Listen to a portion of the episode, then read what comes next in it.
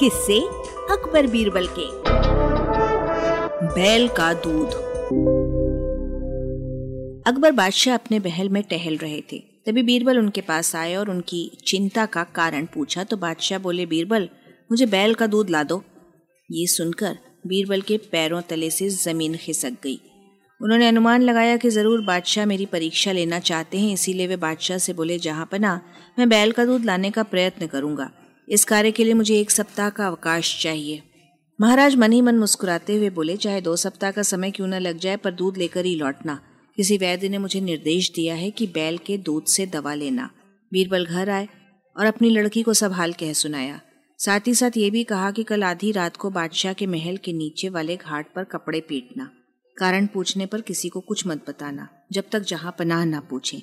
इसके अलावा और भी बहुत कुछ सिखा दिया। दूसरे दिन आधी रात को बीरबल की लड़की घर के फटे पुराने कपड़ों को लेकर बादशाह के शयन कक्ष के पीछे वाले घाट पर पहुँची और उन कपड़ों को पानी में भिगवाकर पत्थर पर पीटने लगी।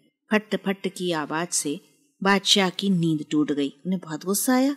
पहरे पर तैनात सिपाही को बुलाकर उस शोर करने वाले को पकड़ कर लाने का आदेश दिया। आज्ञा पाकर सिपाही घाट के समीप पहुँचा तो देखता क्या है कि 18-19 साल की सुंदर सी लड़की कपड़े धो रही है। सिपाही ने उस लड़की से ऐसा करने का कारण पूछा और बादशाह के सामने उपस्थित होने के लिए कहा। लेकिन लड़की ने सिपाही की बात को अनसुना कर दिया और पहले की तरह काम में लगी रही। सिपाही इस अवज्ञा से झुंझला गया और बोला, तुमने बादशाह की नींद तोड़ी है और अब उनकी आज्ञा नहीं मान रही हो।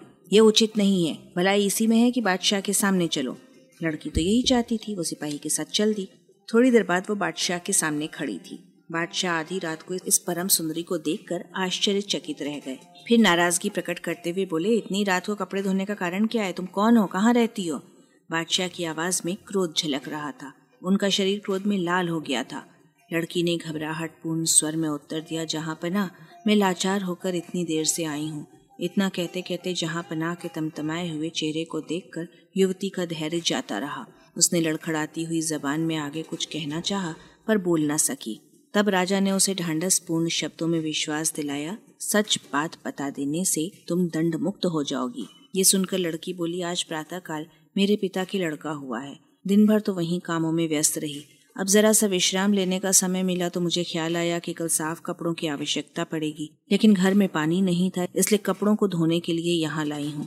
लड़की का उत्तर सुनकर राजा और भी चकित हुए और बोले, ये तुम क्या कह रही हो? क्या पुरुष के कभी बच्चे पैदा होते हैं? लड़की ने उपयुक्त अवसर जानकर कहा, जब बैल का दूध मिलना संभव है तो पुरुष का बच्चा होना क्यों नहीं संभव हो सकता? अब राजा को अपनी बात याद आई। वे लड़की से बोले, क्या तुम बीरबल की पुत्री हो? लड़की चुप रही। उसकी चुप्पी देखकर समझ गए यह बीरबल की बुद्धिमानी है। बादशाह ने पूछा, तुम्हें यह सब करने की अनुमति किसने दी? पिताजी की आज्ञा से ही मैंने ऐसा किया है, लड़की बोली। बादशाह अकबर पिता पुत्री की इस बुद्धिमत्ता से बहुत खुश हुए और बीरबल की पुत्री को धन देकर सम्मान पूर्वक विदा किया। वाचक स्वर संज्ञा टंडन। अरबा की प्रस्तुति।